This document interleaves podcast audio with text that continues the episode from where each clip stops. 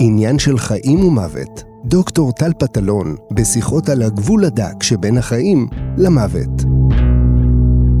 ברוכים השבים לעוד פרק של עניין של חיים ומוות, שבו אנחנו מדברים על הקו הקטן בין יום ההולדת הראשון ליום האחרון, על המצבה של כולנו.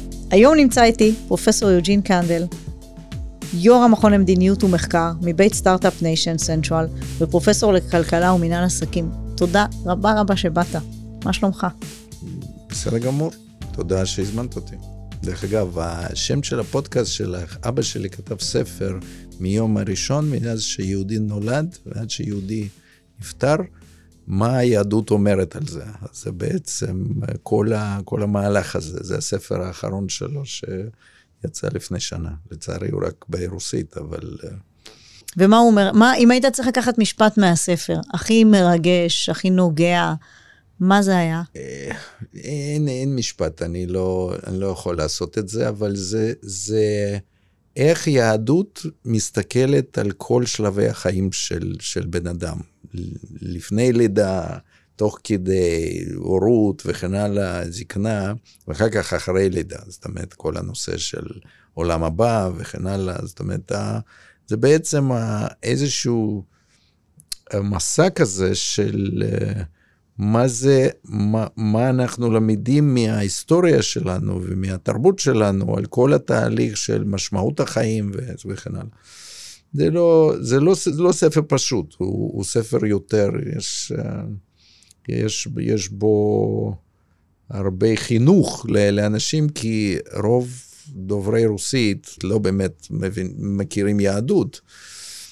זה ניסיון ככה להסביר את זה בקונטקסט של יותר פופולרי, לא בקונטקסט דתי. זאת אומרת, הרקע הוא כמובן קשור לדת, אבל בעצם פופולרי, מה אנחנו, איך אנחנו בכלל מסתכלים על כל הסוגיות המורכבות האלה. אתה אדם מאמין? אני מוצא את עצמי ש... המקריות של כל הדבר הזה, של כל המורכבות שאנחנו רואים, אני מוצא את הקשה לתפוס אותה. ולכן אני לא שולל שיש איזושהי אישות עליונה, שיש לה איזשהו דיזיין, קומפוננט של כל מה שקורה בעולם. לאו דווקא הובלה או הנחיה בכל רגע, אבל איזשהו דיזיין של מערכת, יכול להיות שכן. אתה אומר, זה כל כך מדהים העולם, שמישהו בטוח תכנן אותו, שזה לא משהו שקרה... אני לא אמרתי בטוח, אני אמרתי שאני לא מוציא את זה זאת אומרת, אני נשאר יותר אגנוסטי בנושא הזה, זאת אומרת, אני יכול להיות, בכלל, בעולם... יש פחות מדי דברים שאנחנו צריכים להיות כל כך בטוחים בהם. אז יש דברים שהם חוקי טבע וכן הלאה, אבל יש דברים שאנחנו לא לגמרי יודעים. אז אני נשאר עם ראש פתוח. זה יפה, כי זה משמר קצת צניעות. אני לא... אבל זה משמר בכלל. אנשי אקדמיה, לעומת... אנשי צבא ופוליטיקאים, ולפעמים אנשי עסקים, הם חושבים על העולם באופן הסתברותי, לפחות כלכלנים. זאת אומרת, כשאתה איש עסקים ואתה מוכר מוצר, אז הרבה פעמים אנשים פשוט לוקחים איזשהו אמת, ואומר, זה המודל שלי, ובזה אני מאמין 100%. כשאתה עובד עם נתונים, ועם כל המורכבות ורנדומליות של העולם, אף פעם לא בטוח בשום דבר ב-100%. אתה בעצם אומר, אנחנו נמצאים בעולם הסתברותי, וזה מאוד טבעי להגיד, תשמע, אם זה העולם, כל העולם הסתברותי, למה שאיזשהו ישות עליונה היא לא גם קיימת בהסתברות מסוימת. אז אני חושב שזה רק טבעי. אז זה משאיר הרבה פתיחות. אני יודע, זה... כן, זה בעצם... כי זה לא מצמצם אותך. אתה בעצם אומר, אנחנו באקדמיה היינו רוצים להיות יותר פתוחים לדברים. כן, כי אחרת, למרות שתראי, קארל פופר פעם אמר, זאת אומרת, כל התיאוריה שלו, היא בעצם אומרת שאנחנו חושבים בפרדיגמות. זה אחד המחקרים שלי, זה בעצם איך אנשים, איך מאפיין את הפרדיגמות ביום יום, שיש לאנשים, ואנחנו באמת הראינו שאנשים חושבים בפרדיגמות. אבל פרדיגמות הן מאוד מאוד מקובעות, כי אנשים מחזיקים אותם כמשהו אבסולוטי, אוקיי? אם אנחנו ניקח דת, אידיאולוגיה, school of thought, מודל, זאת אומרת, כל הדברים האלה הם מאוד מאוד מוטמעים, זאת אומרת, זה ככה העולם עובד, וככה אני מפרש את כל מה שאני רואה בעולם, אני מפרש דרך הפריזמה הזאת.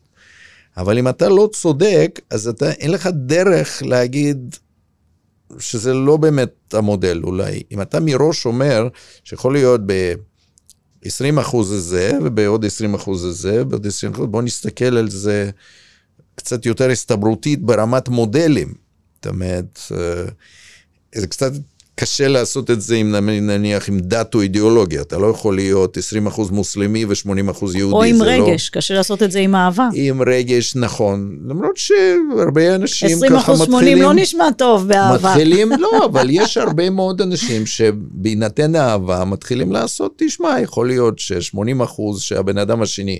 על האהבה של עצמך אתה לא צריך, למרות שגם האהבה של עצמך אתה יכול להגיד, או כל רגש אחר, אתה יכול להגיד, או שאני מרגיש שזה אהבה, או שאני פשוט, לא יודע, יש מילה באנגלית, infatuation, כאילו, אני דלוק על מישהו, כאילו, אולי זה יעבור בעוד חודשיים.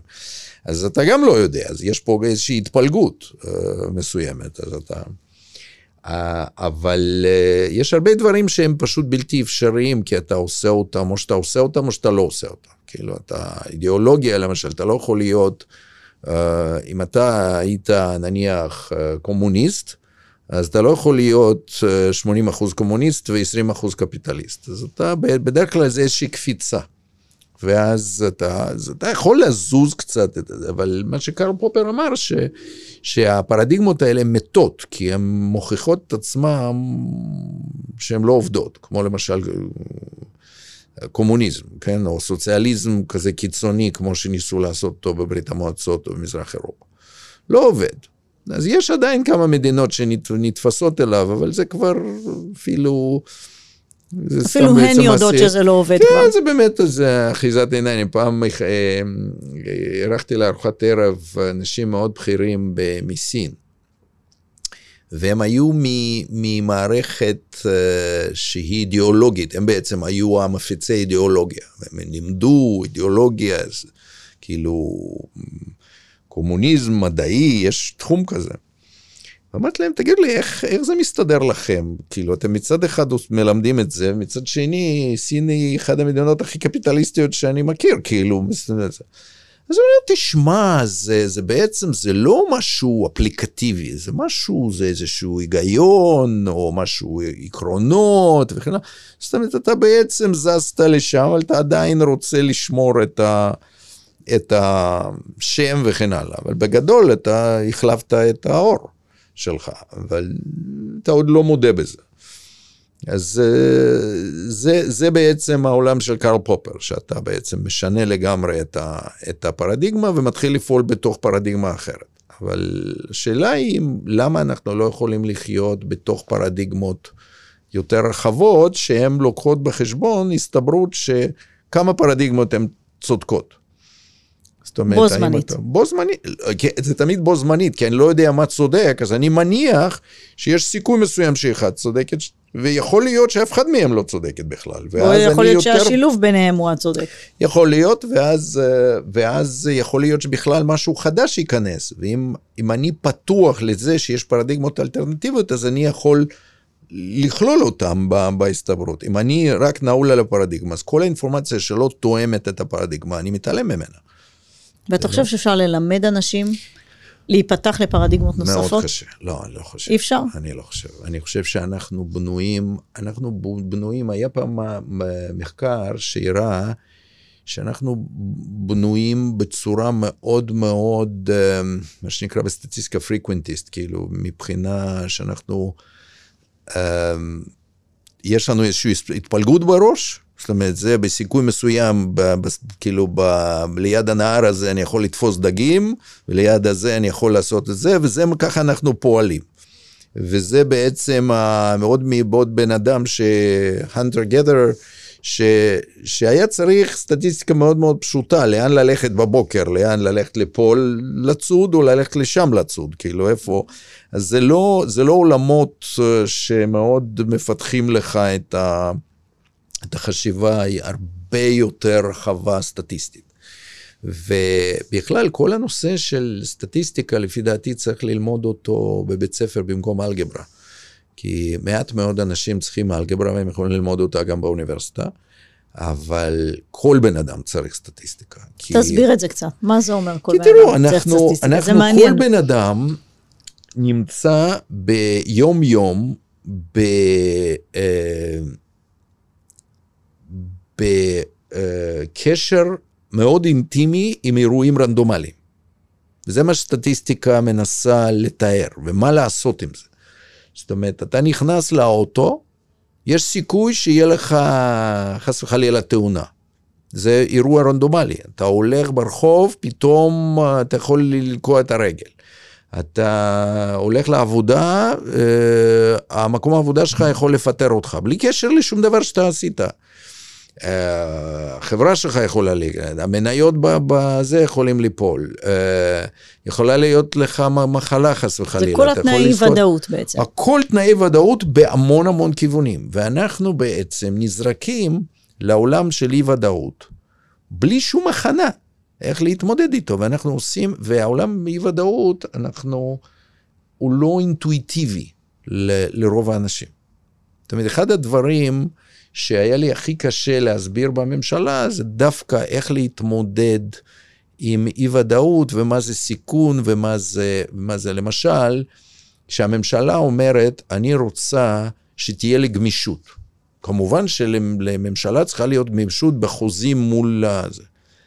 מה שהממשלה לא מבינה, מה זה לא מבינה? היא מבינה, אבל היא לא לוקחת את זה בחשבון, שגמישות בצד שלי זה אי-ודאות בצד השני.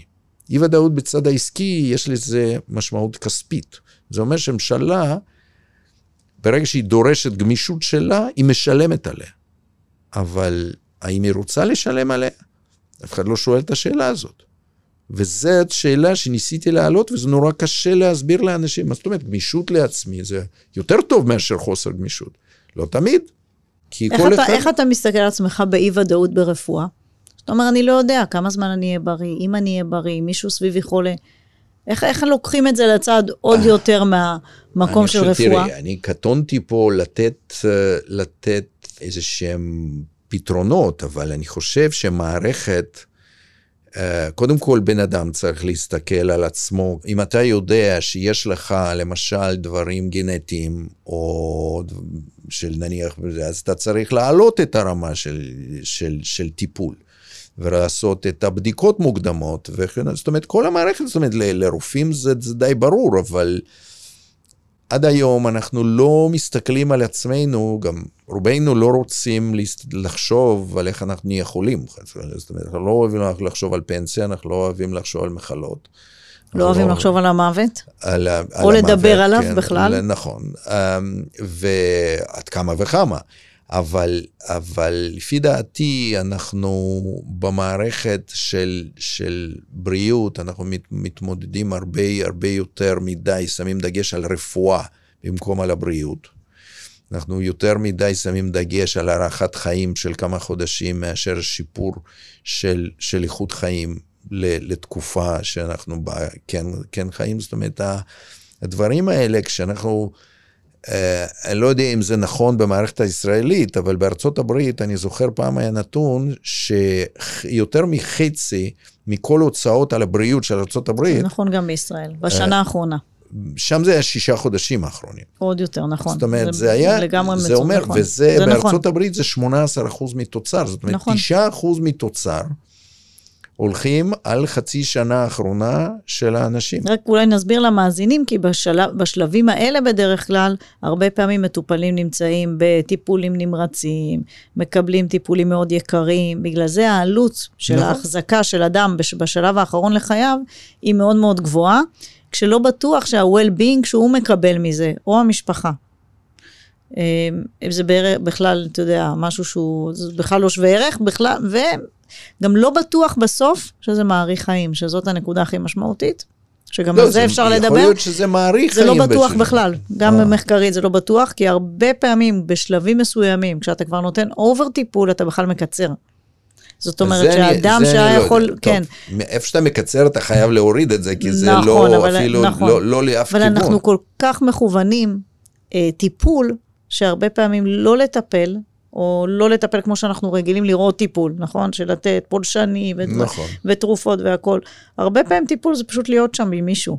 זה גם טיפול. אין מצב שלא לטפל, אנחנו תמיד מטפלים. השאלה אם אנחנו צריכים את כל המכשור והתרופות מסביב בשלבים מאוד מתקדמים, או להחליף אותו פשוט בטיפול שהוא טיפול של חמלה, של אהבה, של להיות, שלפעמים שזה מעריך, ולא יסבול פחות. נכון, ולפעמים זה בכלל מעריך חיים. בעצם זה מעריך חיים. שתי נקודות בנושא הזה, אם היו שואלים בן אדם בגיל 30, האם אתה תחיה עד גיל 85 וחצי, והחיים שלך יהיו פחות בריאים, רוב החיים שלך, או שאתה תהיה עד גיל 85, והחיים שלך יהיו יותר בריאים. מה היינו בוחרים? אני הייתי בוחר, ברור מה הייתי בוחר. יותר מזה, יש פה, זה משהו מאוד מעניין, שכשאנחנו חופפים את הראש, או מצחצחים שיניים, יש הרבה קצף. אוקיי, לקצף הזה אין שום משמעות. זאת אומרת, זה התברר בטריילס, כאשר בנו עוד בהתחלה, שאנשים משייכים להופעת קצף תכונות, שאם זה קצף, אז זה עובד. אם זה קצת עושה לך טיקלינג, זה מגניב עכשיו מה שאמרת, זה כל כך נכון, לגמרי נכון. אז מוסיפים דברים ספציפית, שיהיה קצף, גם במשחת שיניים, וגם בשמפו, וגם בעוד דברים, כדי שזה יהיה כאילו, כשאתה תרגיש, אחרת אתה מרגיש, תשמע, זה לא עובד, למה? למשל, כשאנחנו רואים אתר. זה כמו בווגאס, שאתה במכונות, שאתה מושך את הידית. אם הרווחת, כן, מסתובב, אם הרווחת 30 סנט, הם שמים אורות וצלילים וצפצופים. לא, זה אחר כך. זה אחר כך, אבל למשל, שזה מסתובב, ואתה רואה שזה מסתובב, הרי הוא יכל מיד לצאת. נכון, כן. אבל זה דרך אגב, כשאת רואה אתרים, שאת מחפשת כרטיס טיסה, ואז הוא פתאום מראה לך, שהוא מחפש. הרי זה הכל בבלט. זה לפעמים מעריך את זה בכוונה, כדי שאת תראי שהוא חיפש בשבילך. כן, שהוא עבד. כי אז אתה מרגיש שהוא עבד בשבילך, כן. זאת אומרת, יש מקרים שבהם פורץ מנעולים, כשאתה מזמין פורץ מנעולים. זה מה שאני עושה עם הילדים, אחרי שאני מנקה את הבית, שאני עוד משאירה את הסוף, שיראו גם שניקיתי וכמה עשיתי, והכיסאות עוד למעלה ותורידו. אז פורצי מנעולים יכול לבוא, ותוך 30 שניות לפתוח לך מנעול. אבל אז אתה תגיד, תשמע, אני משלם לך 400 שקל על 30 שניות, אז הוא יכול לשבת לעבוד שם רבע שעה, כדי שאתה תרגיש שהוא עבד בשביל הכסף. ואנחנו ככה, כאילו, זה אנחנו מתוכנתים ככה. מהמקום שלי שעובד גם במקום של החדשנות, וגם בסוף בקליניקה ברפואה. ואנחנו רואים מצד אחד את כל הטכנולוגיות, את הכספים שמושקעים, את התנועה של הסטארט אפ ניישן, את כל הדברים היפים שקורים בישראל בתחום ההלט וטכנולוגיה, ובסוף אתה בא למיון, או אתה בא למרפאה, ואתה עובד על אותו מחשב משנות ה-80, עם אותן טכנולוגיות שלא בדיוק מגיעות לשטח בצורה כל כך מהירה. וביום יום, אנחנו הרופאים שעובדים, הקלינאים בשטח, לא נהנים מכל השפע שנמצא בשוק. איך אתה רואה את הממשק הזה קורה יותר טוב, יותר נכון בארץ, יותר מדויק, יותר מהר? יש פה בעיה. יש בעיה אינהרנטית תראה, אני קצת משווה את זה ב-1905, בעיה הכי גדולה של תחבורה בניו יורק, הייתה כמות איך אומרים? מניור של סוסים. כאילו צורת סוסים. זה היה הדבר הכי גדול, כי הוא היה כל כך גבוה, שלא יכלו לפנות אותו מספיק מהר. זאת הייתה צחנה וזבובים ולכלוך וכן הלאה, ואחר כך היו גשמים והכל זה נכנס לזה. זאת הייתה בעיה שאי אפשר היה ואז בא מנוע בעירה פנימית, ודרך אגב, בהתחלה אפילו היו מכוניות חשמליות, מוניות בניו יורק ב-1920, חלק מהם היו חשמליות. אבל אחר כך מנוע בעירה פנימית היה הרבה יותר יעיל, והוא בעצם החליף את הסוסים, ואז הבעיה נפטרה. מה שאנחנו, תתארי לעצמך שמנוע הזה הגיע, ואז באו לעגלה וסוס, ואמרו, תשמע, יש לנו עכשיו איזשהו גדג'ט, שיכול לסוס שלך, לעזור לסוס שלך לרוץ יותר מהר. לא לסחוב את העגלה, אנחנו נשים איזשהו משהו על הגלגלים של העגלה, הוא יסובב אותם, ואז הסוס יהיה לו הרבה יותר קל, אז הוא יוכל לרוץ יותר מהר ויותר זמן, אוקיי? כמו שיש אופניים חשמליות, כן? אנחנו בעצם עושים פדליות, אבל זה עושה לנו חיים יותר קלים. זה ככה הממשלות היום משתמשות בטכנולוגיה של דאטה. זאת אומרת, הן בעצם מנסות לחבר קצת מנוע בעירה פנימית לעגלה של הסוס. כי מה אנחנו עושים? אנחנו לוקחים בעצם את כל המערכת שנבנתה בראייה ובהנחה שאיסוף, עיבוד, אינפורמציה וקבלת החלטות הן מאוד מאוד יקרות. זאת אומרת, אם אתה אוסף הרבה נתונים ומעבד אותם, זה מאוד מאוד יקר, כי אתה צריך המון אנשים בשביל זה. אנשים יקרים, אז אתה בעצם מצמצם את כמות האינפורמציה שאתה אוסף, ומעבד, ואז אתה מקבל החלטות על בסיס מעט מאוד מידע. היום עלות איסוף אינפורמציה ועיבוד אינפורמציה הוא כמעט אפס. אוקיי? בשוליים, כאילו להרחיב את זה. אבל אנחנו עדיין נשארים באותה שיטה שבנויה על עלות מאוד מאוד גבוהה. ומה אנחנו אומרים? אנחנו אומרים, אנחנו נשאר באותה שיטה, ואנחנו קצת ניתן לכם עוד פה טכנולוגיה, לא שינינו פרדיגמה, זה מה שאתה אומר, לא שינינו את הפרדיגמה. אם אנחנו משנים את הפרדיגמה, היא תיכנס לרפואה, היא תחליף עד איזה נקודה אתה חושב? קודם כל צריך בכלל לחשוב על זה אחרת, ולשאול מה אני יכול למדוד ב-real time. הכל, אני צריך למדוד הכל. אחרי זה אני בודן על זה מה התובנות שאני יכול להוציא מהדאטה הזה, ועל זה אני צריך לשים את המנגנון, שהוא אחר לגמרי, הוא יהיה אחר, מה שרופא יעשה יהיה אחר, מה שאחות תעשה יהיה אחר, מה שמנהלים יעשו אחר, ההתחשבנות תהיה אחרת, כי אני יכול היום לדעת, אם אני בונה מערכת נתונים נכונה, אני יכול היום לדעת מה ה-outcomes, מה היה, מה הנגזר, אני יכול לשלם למשל, על שיפור באיכות חיים של הבן אדם, אני לא צריך לשלם על פעולה שאתה עשית בין אם הייתה צריכה להיות. הרי אנחנו יודעים שלמשל שאתה משלם על פעולות. בבוסטון יש את הסטדיה המפורסם, שהורידו מחיר על, אמרו, תשמע, אנחנו משלמים יותר מדי על לידות. הורידו מחירי לידות, קפצו ב-20% C-sections, כן? כי זה ניתוח קיסרי. מיידית, באורתופדיה יש עדויות כאלה. לא, זה נכון, איפה שאתה מקבל תגמול פר פעולה, אתה רוצה לעשות פעולות. אבל למה אתה עושה את זה, כאילו, בשביל מה? אתה רוצה לתת תגמול על בריאות של העובדים, של המטופלים שלך, אתה רוצה לדעת על ההוליסטיות, על הזמן, למשל. אז היית משנה, נגיד, את כל מנגנון ההתחשבנות למנגנון מניעתי? לא רק מניעתי, על שיפור. זאת אומרת, לדוגמה, ככל שאדם משתמש פחות. על שיפור, למשל היום, אתה הולך לקופת חולים, והרבה פעמים קופת חולים מקציבה 6 דקות לזה, 7 דקות, אני לא יודע כמה. מה ב6 דקות אפשר לעשות? אם אתה, החולה נכנס, אתה רושם את השם, אתה פותח את התיק, ואתה שולח אותו לבדיקות. כי זה פחות או יותר מה שאני יכול, זה אני יכול לעשות אפילו, לא צריך רופא. נכנס בן אדם, אני אומר, כואב לך הראש, לך סיטי ראש. אני לא אשלח אותו לסיטי רגל, כן? זה לא... אז קודם כל הוא כבר יגיע אליי אחר כך עם סיטי ראש. למה היה צריך סיטי ראש בשביל הבן אדם? זה לא חושב. אני לא אומר שזה, אני לא מנסה לעשות צחוק מזה, אבל זה לא תמיד, אם היה לי מבנה נתונים על אותו בן אדם, כולל על היום בבוקר, וכל ההיסטוריה של אותו בן אדם, וכל המידע הרפואי, שאומר, תשמע, אם כואב לו הראש במקודה הזאת, ועם הרקע שלו, ועם הבדיקות האחרונות שלו, יש סיכוי שיש פה זה, ויש סיכוי שאם הוא ייקח אופטלגין אחד, זה יעבור, והוא לא צריך בכלל להופיע. ועדיין תמיד היית מגיע ככה לאיזושהי הסתברות. תמיד, forever, אנחנו נגיע לנקודה שיש לה הסתברות. ברור. ומישהו יצטרך לקחת אחריות על לנהל את ההסתברות הזאת.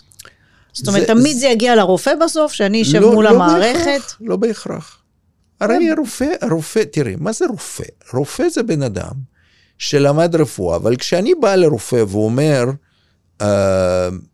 אני כואב לי הראש. מה רופא צריך לעשות? הרופא צריך להסתכל על אותו דאטה, ולהגיד, תשמע, קח אופטלגין, בוא נראה מה יקרה מחר. אם זה מה שהוא אומר, אז למה אני צריך ללכת לרופא, כשהמכונה יכולה להגיד לי אותו דבר, ונראה את זה מחר. אם הרופא מסתכל על כל ההיסטוריה שלי, אז המכונה יכולה להסתכל על כל ההיסטוריה שלי. לא, אבל יש את הבדיקה, יש את האינטראקציה. לגמרי. עכשיו, קודם כל, חלק מהאינטראקציה ובדיקה אפשר לעשות להם אוטומציה גם. אבל מה אני אומר? אם המכונה נותנת לי הסתברות מאוד מאוד גבוהה, שאופטלגין פותר לי את זה, אני לא צריך רופא. אם המכונה נותנת לי 50-50, אז אני כן צריך רופא, כי אני בדיוק שם אני רוצה למשש, לשאול אותו האם היה לך כזה דבר. כל שאלה שרופא יכול לשאול, המכונה יכולה לשאול לפני זה. אני לא אומר שלא צריך רופא, להפך. אני רוצה ששעת רופא... אתה רוצה לדייק אותו לדבר הנכון. בדיוק. אני רוצה ששעת רופא, אנחנו לפעמים, אנחנו מסתכלים היום למשל, אחד הדברים לפי דעתי לא נכונים, אנחנו מסתכלים על רופאים, כי כמות הרופאים כיעד, כמה רופאים יש לנו פר 1,000 איש. אבל זה לא מה שמעניין. מה שמעניין אותי כמה שעות רופא יעילות יש לי ל1,000 איש. נכון. ובישראל זה לא משנה כמה. אנחנו עושים המון בירוקרטיה. בדיוק. המון בירוקרטיה במרפאות, המון בירוקרטיה. אין למשל, אתה אומר שאלה למשל. איך אני פותר את הבעיה שיש לנו מחסור ברופאים? אני צריך להכשיר עוד רופאים. זאת תשובה מיידית. אבל היא תשובה מוזרה. כן? זאת אומרת, כי בהינתן שרופא עם ניסיון יופיע עוד 16-17 שנה. אז אני בעצם אומר, תשמע, מה אני אעשה? אני אעבר רופאים, אני אעשה... התשובה האחרת שלי יכולה להיות, רק רגע, איך אני יכול לקחת את אותם רופאים שיש לי היום, ולהגדיל להם את התפוקה, ב-20%.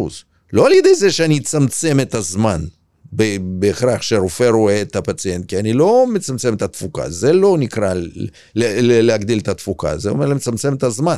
יכול להיות שזה בכלל הפוך. אבל אני יכול בחצי שנה להכין עוזר רפואי, למשל, שיקח את כל הבירוקרטיה. אני יכול להתקין דאטה שיקח את כל הדברים אוטומטית, ואז הבן אדם נכנס, אני יכול לכל רופא לשים פה מחשב קטן, שהרופאה מדברת לתוך הדבר הזה, וזה מתמלל את כל הדבר, והבן אדם הזה קצת מתקן את זה ומוציא. זאת אומרת, אני יכול בקלות יחסית, לאפשר לרופאים להיות הרבה יותר יעילים. ברגע וזה לא בדיוק 16 שנה. אני יכול לעשות את זה תוך שנה, שנתיים. ואז אני הגדלתי את זה ב-20%. יש 26,000 רופאים, נניח בשביל 10,000, אני מגדיל אותם ב-10. זה 2,000 רופאים.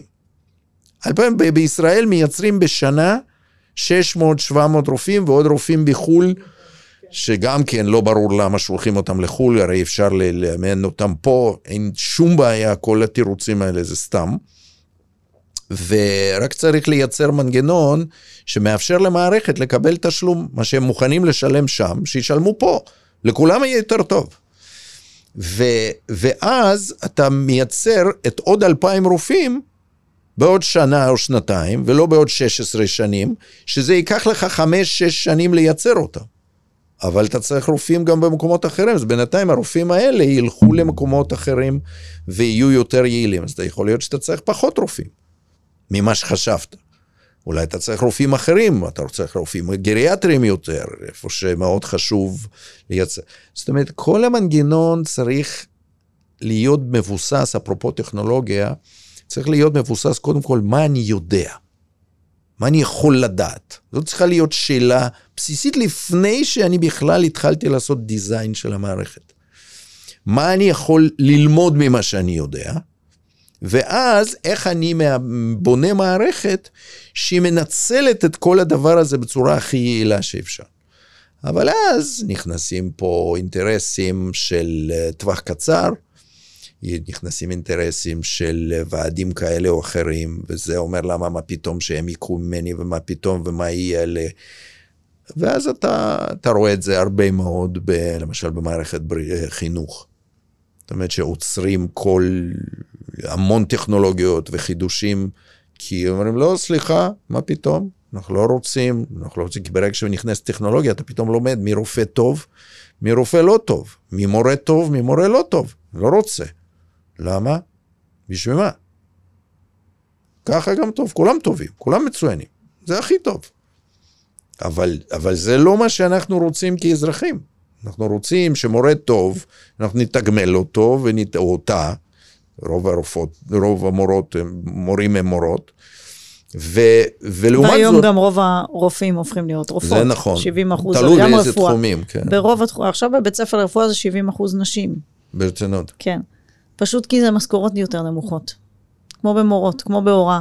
אבל זה מוזר לי, כי התחרות על תראה, היום הייטק, מישהו סיים תואר ראשון. היא לא גבוהה, אבל תחרות ללמוד רפואה היא ענקית, אז לכן לא ברור לי. ובו זמנית, התחרות היא ענקית כי המספר המקומות הוא מצומצם. נכון. אבל בו זמנית מי שמתקבלת ומי שהולכת היום, הרוב זה נשים, בתחרות גם, וזה שכר, כי כשלימודי רפואה, כמו שאמרת, אתה מתחיל לקבל משכורת ראויה אחרי הרבה מאוד שנים, לעומת תואר ראשון בדאטה סיינס, מדעי המחשב, שהמשכורות, כשהם מסיימים לימודים, ג'וניורים, הם הרבה יותר גבוהות. כן, אבל אז צריך להסביר למה נשים לא הולכות לדאטה סיינס. זה דרך אגב בעיה, את יודעת מה הבעיה שם? מה? זה בעיה בכלל של החלטות בחטיבת ביניים, שבסוף חטיבת ביניים, הרבה מאוד נשים בוחרות ביולוגיה כמדע, שהם לומדים בבית ספר, במקום מדעי המחשב או פיזיקה. ולמה זה? ולמה זה? הרבה מזה מחוסר הכוונה, כי בישראל אין הכוונה בבתי ספר, הכוונה תעסוקתית חוץ ממבחן הדסה שהוא די מצחיק. והרבה פעמים אנחנו מתייחסים, דרך אגב מורות מתייחסות לבנות בסלחנות הרבה יותר גבוהה, זאת אומרת, אם בת עושה, זה יופי, ניסיון וזה, על בן היא תלחץ הרבה יותר, וזה מורות עושות את זה גם כבר בבית ספר יסודי. וגם הורים לפעמים, הרבה פעמים אומרים, טוב, תשמע, צריך משהו מדע, אבל למה לא צריך, תשמע, יש לה, צריך להיות לה חיים, וזה, זה מאוד, מאוד מעניין. אני חושב שחייבים לתת הכוונה גם לילדות, כבר בחטיבת ביניים, וגם להורים שלהם, וגם למורים שלהם. וגם ליזמיות בהייטק. טוב, זה כאילו המשך. אם יש מעט כבר בלימודים, אז יש גם מעט בהייטק, וגם עוזבות. דרך אגב, אנחנו הראינו שבאחוז של נשים בהייטק, שהן יותר צעירות, הוא הרבה יותר גבוה מאשר כשהן בנות 35-40.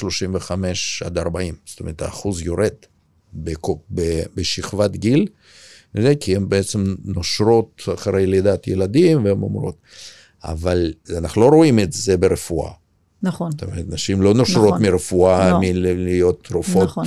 גם אחרי ילדים. אז נשאלת השאלה, למה שם כן ופה לא? לא יודע תשובה על זה. מאוד מעניין. שאלה אחרונה, על המצבה, מה יהיה כתוב? לא יהיה כתוב כלום. ריק. לא ידעו שום דבר, לא ידעו מיקום, איפה אתה, שום דבר. לא, אבל המצבה היה כתוב שם ושנות זה, אבל אני לא חסיד גדול של מצבות, זה עולה מאבא שלי, שכתוב עליהם את ההישגים, או את מה שהבן אדם עשה. הוא תמיד סיפר לי את הסיפור ליד מוסקבה יש כזה, לא עיירה, כזה כפר, שבו היו גרים סופרים. זה היה כזה אזור שהיו נותנים לסופרים כאלה בתי קיץ. אז יש שם בית קברות. מעניין שהרבה סופרים אז הוא אמר, תשמע, אתה מסתובב בית קברות, ואתה רואה, יש שם מישהו בשם פופקין, וכתוב שם סופר, ולידו שוכב פסטרנק. וכתוב פסטרנק, זהו. זה, ומי זוכר את פופקין ומי זוכר את פסטרנק, אז זה בסדר, אבל... זאת אומרת, זה נמדד בעשייה. כן. בסוף החיים נמדדים בעשייה. אם עשית, לא משנה, כאילו ללכת צריך בצניעות. זה מה שלמדתי מאבא שלי, זה. יוג'ין קנדל, תודה רבה רבה רבה שבאת. שמחתי. היה, כמו תמיד, גם מעניין, גם מבריק, גם מחדש. תודה. תמיד מרענן לדבר איתך. תודה רבה.